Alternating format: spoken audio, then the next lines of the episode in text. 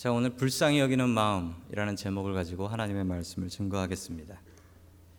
아, 처음에 저희 교회에서 이 노숙인 봉사를 나갔을 때 저도 궁금했고 또 우리 교인들이 참 많이 저한테 질문하셨던 내용 중에 하나가 어, 우리보다 몸도 튼튼하고 영어도 완벽하게 하는데 저러고서 일을 안 하는데 뭐 불쌍하다고 우리가 도와줘야 됩니까? 라는 이야기를 어, 저도 제 마음속에도 그 생각이 들었고 또 교인분들 중에서도 몇 분이 저한테 그런 질문을 하셨던 적이 있습니다. 그런데 노숙인 봉사를 나가면 나갈수록 몸이 튼튼하고 저렇게 영어를 잘하는데 마음이 병들어서 저렇게 일을 못하는 거 보면 참 불쌍하다. 그 마음이 들더라고요. 여러분이 불쌍히 여기는 마음, 우리가 이 마음을 품어야 됩니다. 이 맹자 선생님께서도 사람한테는요, 사람한테는 타고 날 때부터 가지고 있는 마음이 있는데 그 첫 번째가 측은지심이래요. 다른 사람을 불쌍히 여기는 마음은 이건 배워서 드는 게 아니고 그 마음 속에 타고나는 것이다 라고 이야기를 했습니다. 여러분 타고난 그 마음을 누가 주셨을까요? 하나님께서 우리에게 심어 주신 마음입니다. 여러분 예수님처럼 다른 이들을 불쌍히 여기는 마음 품고 살아갈 수 있기를 주님의 이름으로 간절히 축원합니다. 아멘. 첫 번째 하나님께서 우리에게 주시는 말씀 불쌍히 여기는 마음을 가지라라는 말씀입니다. 예수님께서 전도를 하러 다니시면 사람들이 구름과 같이 몰려들었다라고 성경은 기록을 하고 있습니다. 왜 그러냐면 특별히 예수님께서 이 병 고치는 능력이 있으셨거든요.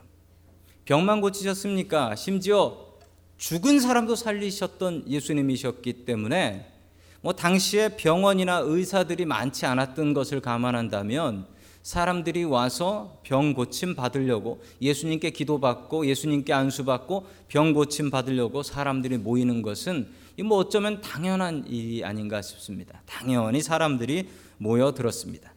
자, 그 모습이 31절에 나옵니다. 우리 31절 마가복음 6장 31절 같이 봅니다. 시작. 그때 예수께서 그들에게 말씀하셨다.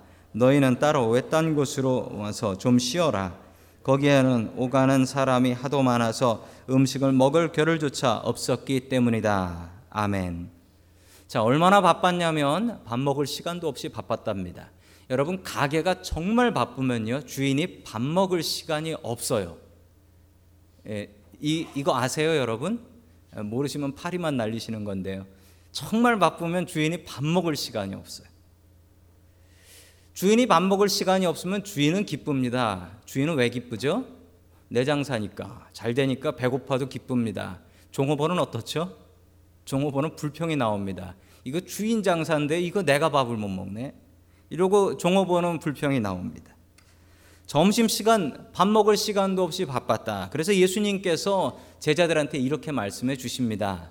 우리 32절, 33절 봅니다. 시작.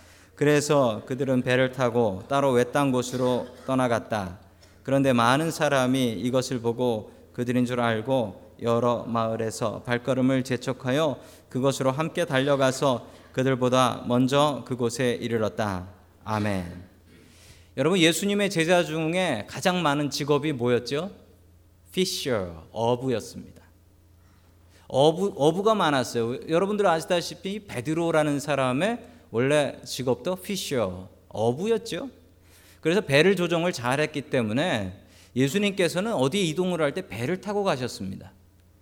여러분 이게 조금 의아하실 거예요. 왜냐하면 전에도 말씀드린 것처럼 예수님께서는 이 갈릴리 호수 호수 근처에서 전도를 하셨단 말이에요.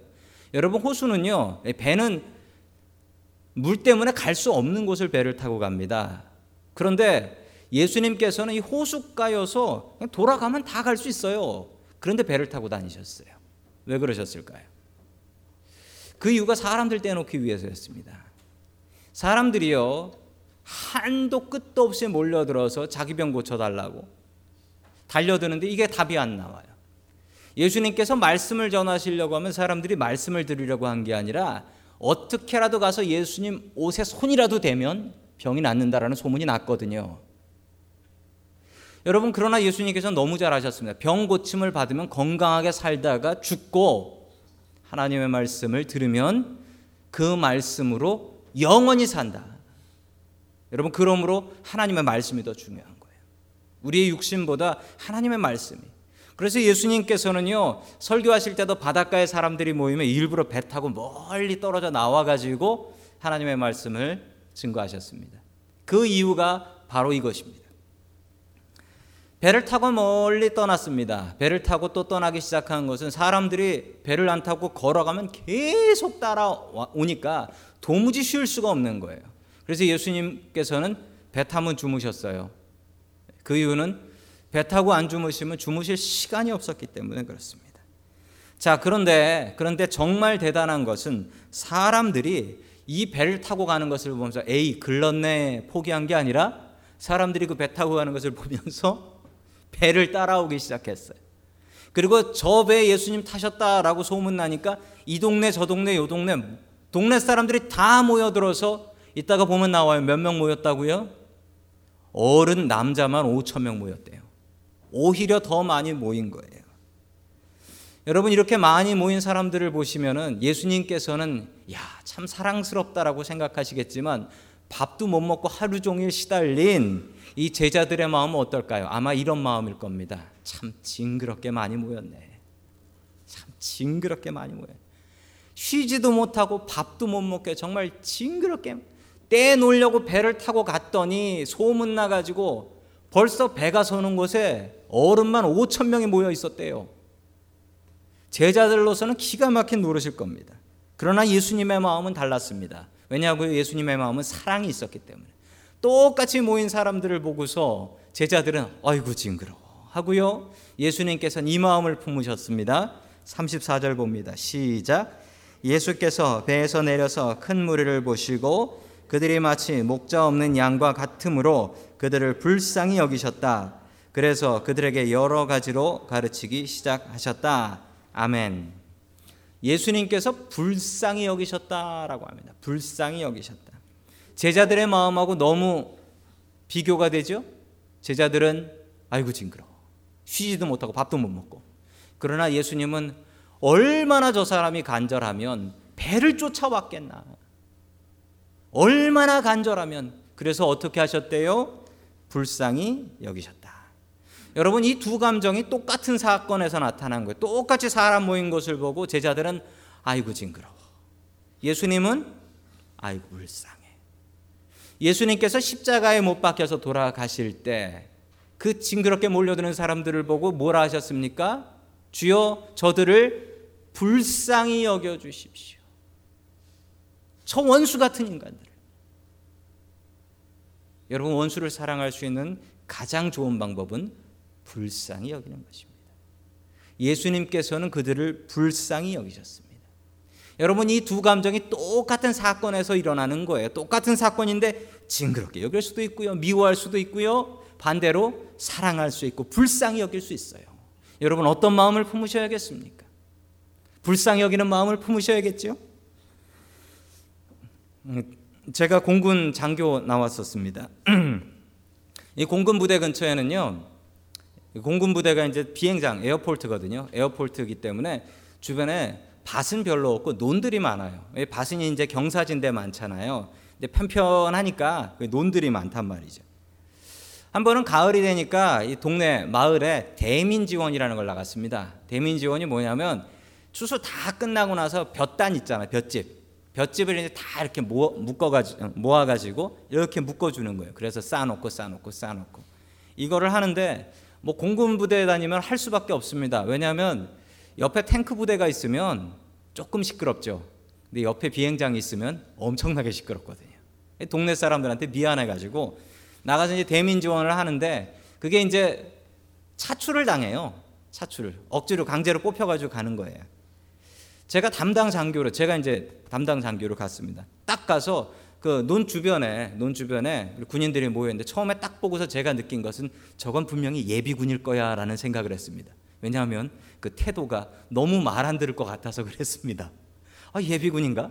가보니까 저희 부대 군인들이에요. 뭐, 일병, 이병, 상병, 병장, 하사관 다 있더라고요. 근데 아예 일을 할 생각이 아니에요. 처음에 일을 그냥 억지로 강제로 끌려온 거예요. 그래서 어떤 친구는 담배 물고 있고 어떤 친구는 이러고 있어 말도 안 듣고 모이라고 해도 모이지도 않고 천상 그래서 제가 일을 해주려면 어쩔 수 없이 제가 일을 해야 되겠다 그 생각이 들어서 저부터 이제 팔 걷어 붙이고 열심히 일을 하면서 니들이 나보다는 더 열심히 해야 된다라고 이야기를 하니까 슬슬 이제 하사 병장 이렇게 다 오더라고요. 오서 열심히 일을 했습니다. 왜냐하면 저부터가 그냥 열심히 했어요. 제가 안 하면 안 할 분위기였어요.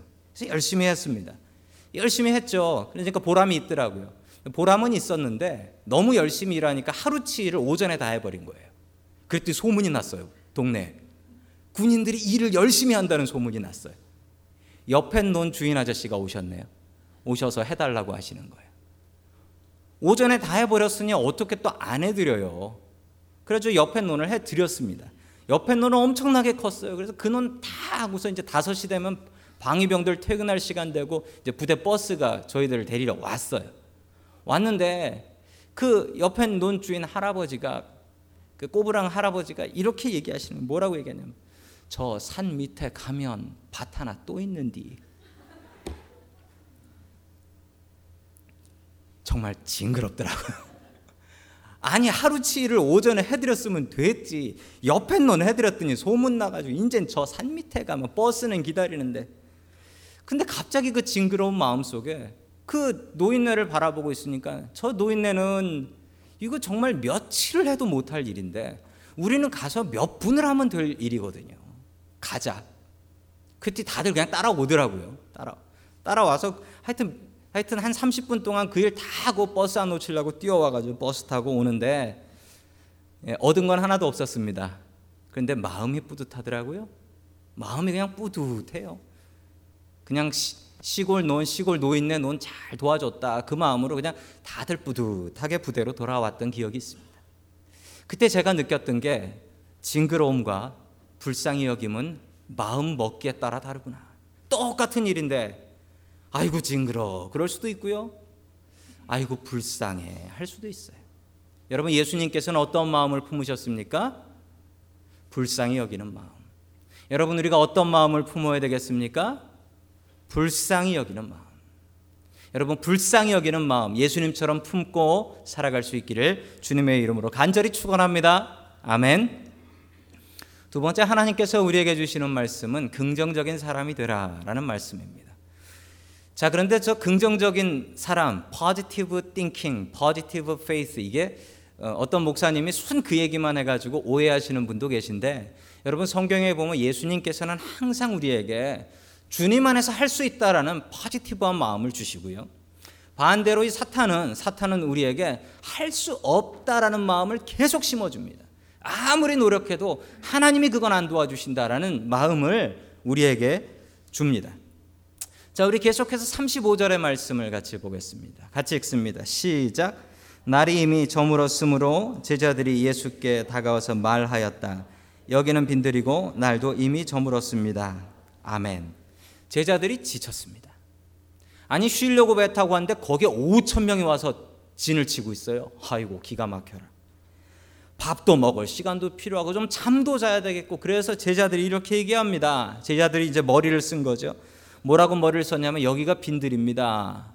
날이 저물었습니다. 즉 아무것도 못합니다. 이 제자들의 마음을 좀 보세요. 제자들의 마음도 이해되지만 제자들이 하는 이야기는 이 네가티브한 이야기들이에요. 빈들입니다. 먹을 거 없습니다. 동네 없습니다. 마을 없습니다. 날도 새서 빛도 없습니다. 아무것도 못 합니다. 그러니까 사람들을 돌려보내야 합니다. 라고 이야기를 하죠. 계속해서 36절 봅니다. 시작. 이 사람들을 해쳐서 제각기 먹을 것을 근처에 농가나 마을로 보내시는 것이 좋겠습니다. 아멘. 여러분 이게 무척 합리적인 말 같지만 사랑이 무척 없는 말입니다. 사람들을 흩어보내겠다.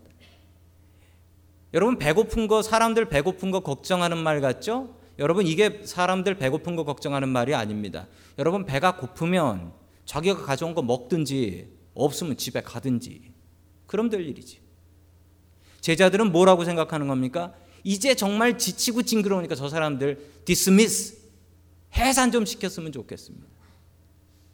배고프면 먹을 것 떨어지면 집에 갈 일이에요, 스스로. 밥 안 주는 거예요. 그런데 이 제자들은 제발 저 사람들 가서 우리 좀 쉬었으면 좋겠다. 이 핑계인 거예요. 이 제자들은 지금 사람들을 먹이려고 생각하는 게 아니라 어떻게라도 좀 핑계를 대서 좀 쉬었으면 좋겠다. 이 마음속에 뭐가 없습니까? 사랑이 없습니다. 불쌍히 여기는 마음이 없어요. 그 밤에 해가 졌는데 사람들이 어딜 갑니까? 불이 없는데 어디를 갑니까? 사람들 생각하고 걱정한다면 이런 얘기 할 수가 없는 얘기죠. 계속해서 37절 봅니다. 시작. 예수께서 그들에게 말씀하셨다. 너희가 그들에게 먹을 것을 주어라. 제자들이 그에게 말하였다. 그러면 우리가 가서 빵 200데나리오너치를 사다가 그들에게 먹이라는 말씀입니까? 아멘. 여러분 예수님께서는 뭔가 할 수 있다. 너희들이 할 수 있는 걸 찾아라. 라는 말씀을 하시고 제자들은 반대로 어떻게 합니까? 못합니다라는 핑계거리를 계속.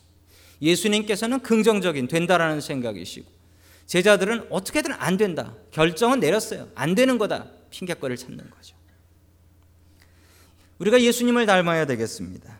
재빠른 제자들이 계산을 합니다. 계산을 어떻게 하죠? 200데나리온 듭니다라고 계산을 했습니다. 자, 200데나리온의 데나리온이 얼마냐면요. 이게 로마 돈입니다. 로마 군인들이 하루를 일하면 받는 웨이지가 원 데나리온이었어요. 원 데나리온. 한 데나리온은 그냥 하루치 일을 하면 받는 돈이었습니다. 자, 그래서 로마 군인들이 30일을 일했다. 한 달치 월급을 얼마 받아가냐면 그러면 데나리온 30개를 받아가는 거예요. 지금으로 생각하면 얼마일까요? 그냥 간편하게 하루치 임금을 100불로 한번 계산해 보겠습니다. 하루치 임금을 100불로 계산을 한다면 200데나리온이면 2만 불 정도 되겠습니다. 이 돈이 어디서 나오냐는 거예요. 여러분 예수님도 가난했지만 예수님의 제자들도 가난했습니다. 심지어 예수님은 성전세를 내야 되는데 그 세를 못 내서 고기 잡아서 고기 배를 갈라서 거기서 꺼내서 낸 아무것도 없는 거예요. 예수님 우리가 돈 없는 거 아시지 않습니까? 어떻게 우리 보고 먹이라고 하십니까? 제자들의 마음속에 부정의 마음이 가득 차 있습니다. 예수님은 된다라고 말씀하시고 제자들은 안 됩니다. 여러분 이 대립과 이 갈등이 느껴지세요? 자, 계속해서 38절 말씀을 봅니다. 시작. 예수께서 그들에게 말씀하셨다. 너희에게 빵이 얼마나 있느냐? 가서 알아보아라. 그들이 알아보고 말하였다. 빵 다섯 개와 물고기 두 마리가 있습니다. 아멘. 예수님께서 다시 물어보십니다. 너희들이 가지고 있는 게 뭐냐? 자꾸 없는 거 생각하지 말고 이것도 없고 저것도 없고 이것도 없고 그거 생각하지 말고 너희들한테 있는 게 뭐니? 그걸 찾아와라. 라고 사람들을 보냅니다. 여러분 아시는 바와 같이 어른 남자만 5천 명. 끝내 어느 소년의 도시락인데 저걸 가져와요. 그럼 소년은 5천 명에 들어가요? 안 들어가요.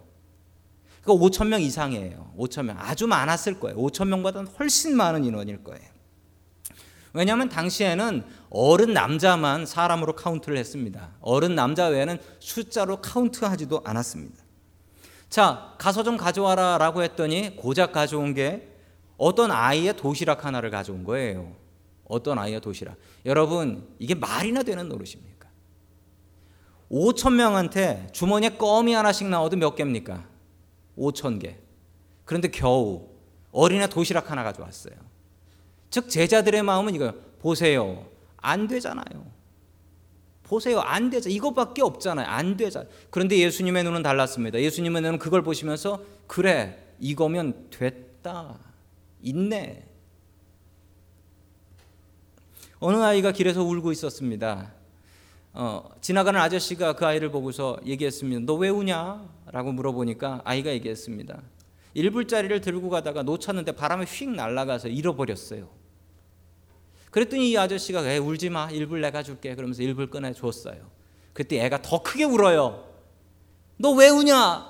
물어봤더니 이 아이가 뭐라 얘기했는지 아십니까? 아까 1불 안 잊어버렸으면 2불일 텐데. 그러면서 울더래요. 여러분 이 아이가 보는 건 뭡니까? 이 아이가 보는 건 잃어버린 것만 보는 거예요. 여러분 이거 안 잃어버렸으면 1불이 생깁니까? 안 생기죠. 안 생겨요. 여러분 그런데 우리의 모습이 그렇습니다. 있는 거, 있는 거를 보면서 그래 있잖아라고 감사하기보다는 없는 거, 없는 거 그게 보여요. 그게. 그게 보여. 그래서 그것 때문에 불평이 나와요. 사람의 마음은 항상 그렇습니다. 열개 있다가 하나 비면 그 하나 빈 거 생각에 괴로워해요. 그런데 여러분, 아홉 개가 있어요. 그 아홉 개는 그 한 개가 없기 때문에 하나님께서 채워주신 건데. 여러분, 우리는 있는 것을 바라보고 있는 것에 감사할 수 있어야 합니다. 어, 지난주에 참 유명한 이야기인데 미국 청년의 이야기입니다. 23살 된 미국 청년 조라는 청년입니다. 그가 이 병에 걸렸는데 자기 왼쪽 발에 병이 걸렸어요. 왼쪽 발에 병이 걸려서 이 병 이름도 처음 들어봐요. 색소 육모 결절성 활막염. 아이고 이런 병이 다 있네. 이 병이 뭐냐면 발에 병이 생겨가지고 발에 투모가 생기는 거예요. 종양이 생기는 건데 이게 자꾸 생겨가지고 아파서 견딜 수가 없어요. 끝내 발을 잘라야 된대요. 6년 동안 이 운동 열심히 하던 아주 활발한 청년이었는데 6년 동안 고생하다가 너무 아파서 더 이상 치료가 안 된다고 해서 발을 자르게 됐습니다. 왼쪽 무릎 밑에 발을 자르게 됐어요. 근데 여러분, 이 청년, 이 좌절해야 될 이 청년이 어떻게 했는지 한번 사진을 보시겠습니까? 자기 여동생입니다. 저 얼굴 표정 한번 보세요. 저 장난기 넘치는 표정 한번 보세요. 자기 여동생하고 여동생은 톱을 들고 톱을 들고 이 발 자르는 흉내를 내고 그 주인 그 발을 자를 조는 이렇게 막 놀래 가지고 막 이렇게 웃으면서 표정을 짓고 있습니다. 참 미국 사람들 유머가 넘쳐요. 자기 발 자르는 것을 이 공사장 기계톱으로 재면서 웃고 있어요. 마지막으로 이거 했대요. 문신이 없는데 문신 한번 해봤대요. 뭐라고 써졌는지 눈 좋은 분들 보이세요? Please cut here. 여기를 잘라주세요. 라고 해서 문신했어요. 왜 안 무서웠겠습니까? 왜 안 무서웠겠어요? 여러분, 이 청년이 지난주 월요일 날 끝내 발을 잘랐습니다. 이렇게 잘랐어요. 그런데 이 청년의 이야기가 제 가슴을 울렸습니다. 뭐라고 했냐면요. 이 청년이 이렇게 얘기했어요. 자기가 이렇게 사진을 찍고 뭐 톱 들고 사진 찍고 했더니 진짜 무섭더래요. 진짜 무섭더래요. 수술 끝나고 나서 눈을 딱 뜨고 내 발밑을 봤습니다. 이 청년이 뭐라고 얘기한 줄 아세요? 저에게는 오른쪽 발이 있더군요. 어, 내 발, 내 왼쪽 발 없어졌다. 이걸 본 게 아니고 나한테 오른쪽 발이 있네. 그리고 이 청년이 자기 닉네임을 바꿨습니다. Right footed. 오른발잡이. 나는 오른발로 살 거다. 이 청년 앞으로 잘 살까요? 못 살까요? 잘 살 것 같아요. 저 마음으로 뭘 못하겠어요. 잃어버린 왼발이 보이는 게 아니고 나한테 아직도 오른발이 있네. 감사합니다. 이러면 살 수 있어요. 이러면 살 수 있어요. 여러분 없어진 왼발 보시겠어요? 아니면 나한테 건강하게 붙어 있는 오른발 보시겠어요? 여러분 없는 빵 보지 마십시오. 있는 빵 봐야 됩니다. 예수님께서 하셨던 것처럼 있는 것에 감사하시고 있는 것으로 충성하시는 저와 여러분 될 수 있기를 주님의 이름으로 간절히 축원합니다. 아멘. 마지막 세 번째 하나님께서 우리에게 주시는 말씀은 나눔의 기쁨을 누리라라는 말씀입니다. 여러분이 아시는 것처럼 예수님께서는 어느 소년의 도시락이었던 물고기 두 마리와 보리떡 다섯 개를 가지고 축복하시고 하나님께 감사드렸습니다. 이건 전혀 감사할 만한 상황은 아니었습니다. 그렇지만 예수님께서 감사하시고 그리고 기도하고 나니까 하나님께서 기적을 베풀어 주셨고 이 바구니를 가지고 다니면서 나눠 주면 나눠 줄 때마다 계속해서 음식이 떨어지지 않는 놀라운 기적을 보게 되었습니다. 자, 그 모습 44절에 나옵니다. 같이 읽습니다. 시작. 빵을 먹은 사람은 남자 어른만도 5천 명이었다. 아멘. 여러분 이게 감사한 일입니다. 있는 것에 감사하니까 기적이 일어나더라는 거예요. 없는 것 바라보며 불평하면 그냥 싸움만 났을 거예요. 근데 있는 것 보면서 감사하니까 기적이 일어나더라. 여러분 누가 제일 놀랐을까요? 얻어먹은 사람들이 놀랐을까요? 아니요. 제일 놀란 사람들은 제자들입니다. 예수님께서는 그룹을 나누시고요. 그 그룹마다 제자들이 당번이 돼서 제자들이 다 음식을 나눠주게 했어요. 처음에 각자 나눠줬던 그 자그마한 물량의 음식이 나눠주는데 줘도 줘도 없어지지 않고 계속 나오는 걸 봤어요. 먹는 사람들은 있는 거 준비해서 나온 줄 압니다. 제자들은 알아요. 아무것도 없었는데. 도대체 이게 어떻게 된 일이에요? 가장 큰 은혜를 받은 사람들은 제자들이었습니다. 피곤해. 밥도 못 먹었어. 힘들어. 징그러. 라고 했던 제자들이 이 나눔과 섬김을 통해서 완전히 치료받아 버립니다. 이야, 하나님께서 우리 예수님과 함께 하시는구나. 여러분, 나눔의 기적을 체험하십시오. 여러분, 5천 명을 먹이는 사람도 있고, 반대로 5천 명 거를 혼자 다 먹고 배탈 나는 사람도 있습니다. 여러분 나누면 기적이 생깁니다. 2010년부터 2010년 1월부터 저희 교회는 노숙인 봉사를 시작했습니다. 올해로 5년째 나눔의 일을 시작하고 있습니다. 대략 계산해 보니까 대략 계산해 보니까 한 어, 저희도 한 5천 끼 정도는 먹인 것 같습니다. 얼마나 감사하고 뿌듯한 일인지 모릅니다. 한 5년 하다 보니까 별의별 일이 다 있었습니다. 제일 힘들게 노숙인 봉사를 나갔던 건 아마 저 때가 아니었나 싶습니다.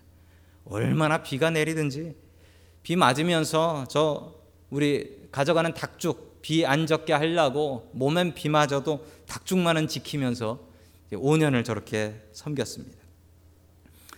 우리 음식 먹은 노숙인들보다 더 많은 은혜를 누린 것은 아마 우리들이 아니었나 싶습니다. 아, 우리가 참 가진 게 많아서 줄 게 많구나라는 것을 느낄 수 있었고 또 나가서 섬겼던 아이들은 참 가난한 사람들이 많고 우리가 좀 더 열심히 공부하고 좀 더 성공해야지 더 많은 사람들을 먹일 수 있구나라는 것을 깨달아 알 수 있었습니다. 여러분 나눴더니 더 큰 감사거리를 우리에게 주셨습니다. 요즘은 구디백에 선물도 나눠주니까 줄로 서서 두 개씩 받아가려고 난리가 납니다. 예수님께서는 지치고 불평에 가득한 제자들의 마음을 치료하셨습니다. 봉사함으로 섬김으로 나눔으로 치료해 주셨습니다. 그러자 그 불평이 변하여 믿음이 되었습니다. 여러분 교회에는 할 일이 참 많습니다. 봉사할 일이 많습니다. 차량 봉사에 예배 봉사에 식사 봉사에 봉사할 것들이 참 많이 있습니다. 여러분 열심히 봉사하십시오. 봉사하는 그 손에 하나님께서 복 주십니다. 나눔을 통하여서 하나님께서는 우리에게 더 큰 믿음을 허락해 주십니다. 여러분 섬김과 나눔의 기쁨이 여러분들에게 넘칠 수 있기를 주님의 이름으로 간절히 축원합니다.